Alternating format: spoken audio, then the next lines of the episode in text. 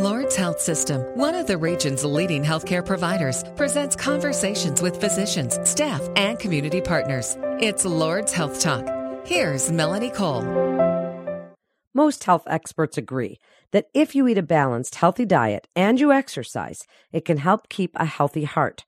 But what exactly does that mean? My guest today is Dr. Vivek Sailam. He's a cardiologist with Lourdes Cardiology. Welcome to the show, Dr. Sailam. How does someone know if their heart healthy?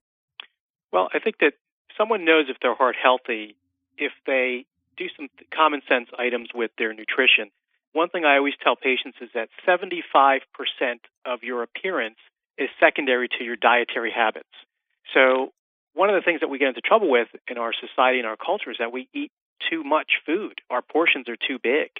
So, the first step and the easiest step is to cut our portions down and to stay away from processed foods, which is a big problem for us in terms of being detrimental to our health.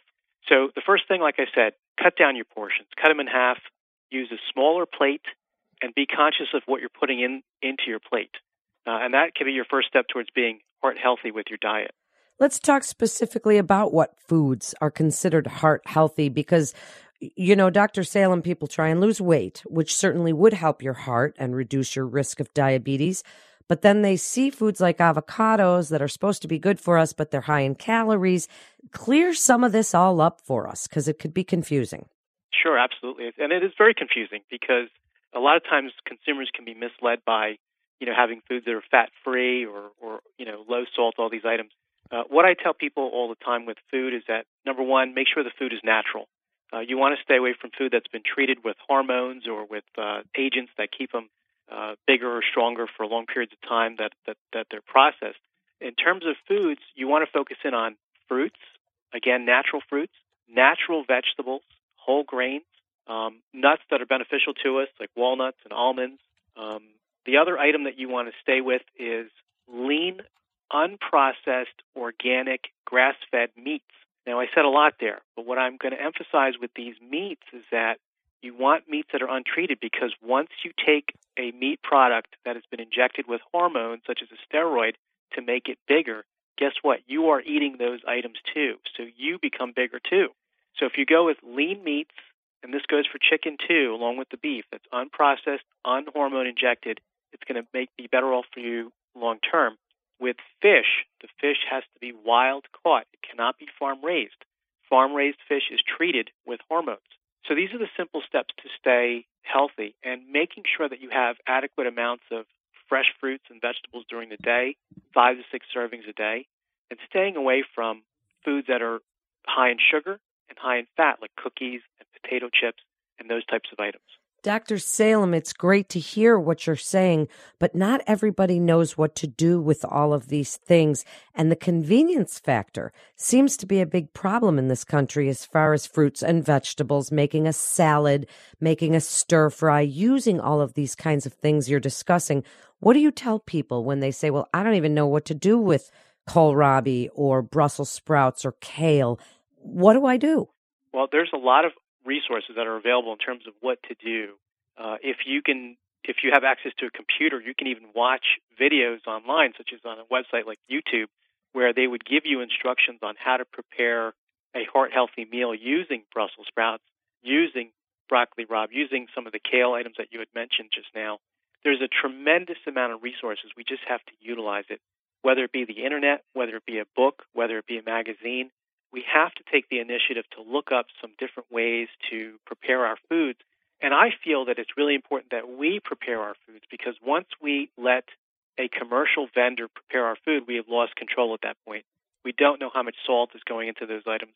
We don't know how much sugar is in these items, and we don't know how their products are being processed. So, if we could take the initiative to prepare our own foods at home, there's an extraordinary amount of resource available in order to give you direction in terms of preparation for these items. There's also availability in, in various supermarkets and what to do with some food items, such as ShopRite, which is a local vendor. Uh, they have free nutritionists. Our Lady of Lourdes Hospital has nutrition programs that you could sign up for and, and listen to them.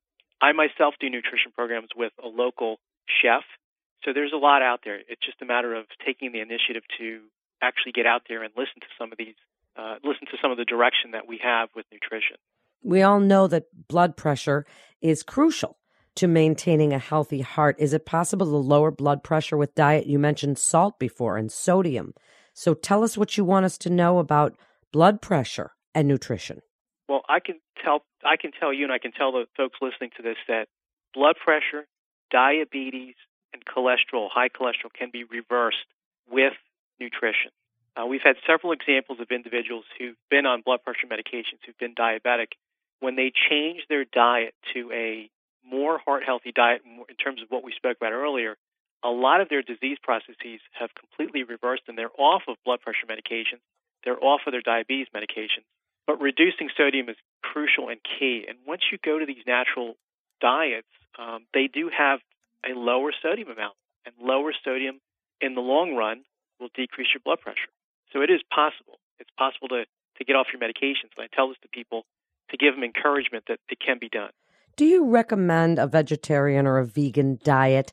And if we're seeing this obesity epidemic in children, what about children and this nutritional aspect of what we're seeing today? And can they be on a vegetarian diet? So, vegetarian or vegan diets have gotten a lot of press recently. There's been a lot of data associated with them in terms of reversing cardiovascular disease and, and, and hypertension, et cetera.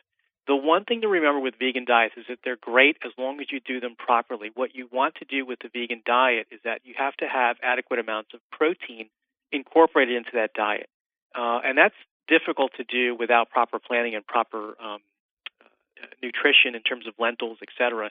Vegan diets are great, but can everybody do them? They can't. But I say to people that if you can't do a complete vegan diet, you're going to have to incorporate some meats. Again, incorporate those lean, untreated meats into the into the vegan diet. But the diets for as far as the vegan diet are getting a lot of press because they've shown that it can be uh, extraordinarily beneficial to somebody's health in terms of reversing disease processes.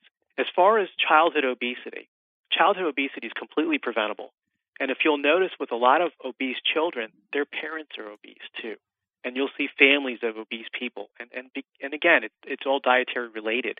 These children, unfortunately, are being exposed to high fructose corn syrup and soda and juices, and they're also being exposed to highly processed foods uh, because families are running around from activities to activities. They don't have a chance to sit down and eat a proper meal.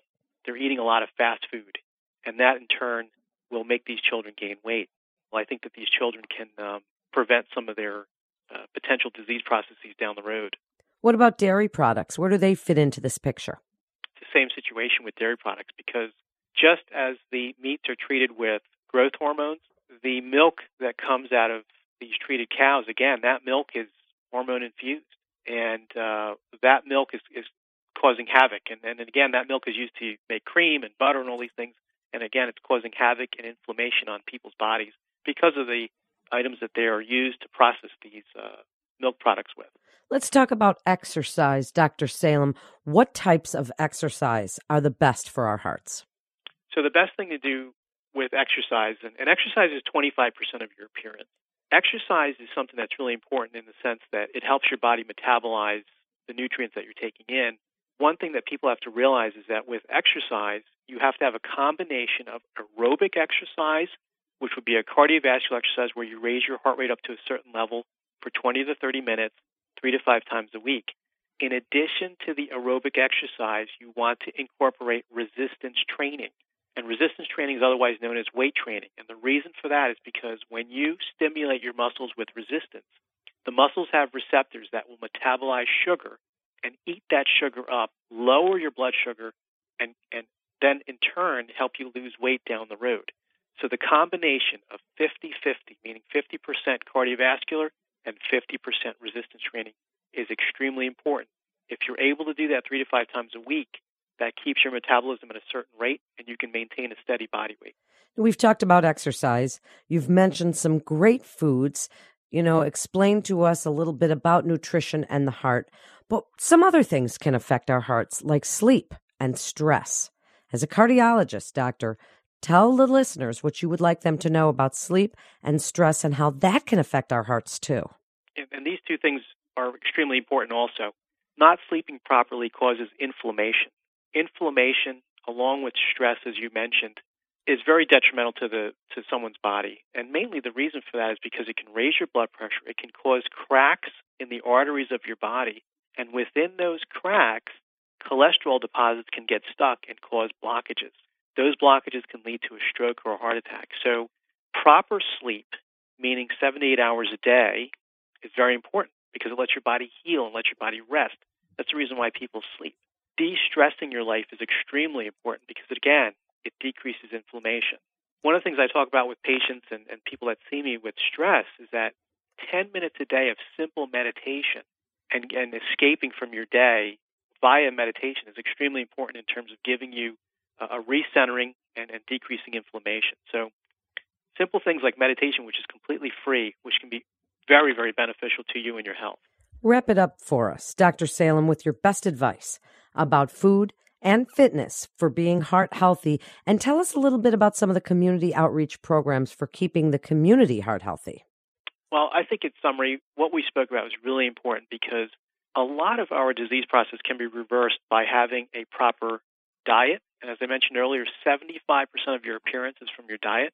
Exercise is so important because it'll prevent disease processes for the future. And in terms of outreach programs that we have, we have a tremendous amount of resources, as I mentioned earlier. Lourdes Hospital provides nutrition classes. We have community events, walk with a doc, cook with a doc, dine with a doc. We have all these events that are available to the community, and they're absolutely free. Please keep an eye out for our, our um, advertisements for these, and, and you're welcome to join us for these sessions. Most people, if not all of them, have found them to be very informative. Uh, and I think that they've given the community a great connection with our health system and, and realizing that we are there uh, not to give out medications, but we're trying to reverse some of the disease processes that we're seeing and making everyone healthy for the future. Fantastic information. Thank you so much for sharing your expertise in this area. It's so important. And as you said, with what we're seeing with obesity and families and children, it's more important now than ever. Thank you again for joining us. This is Lourdes Health Talk. For more information, please visit lourdesnet.org. That's lourdesnet.org. This is Melanie Cole. Thanks so much for listening.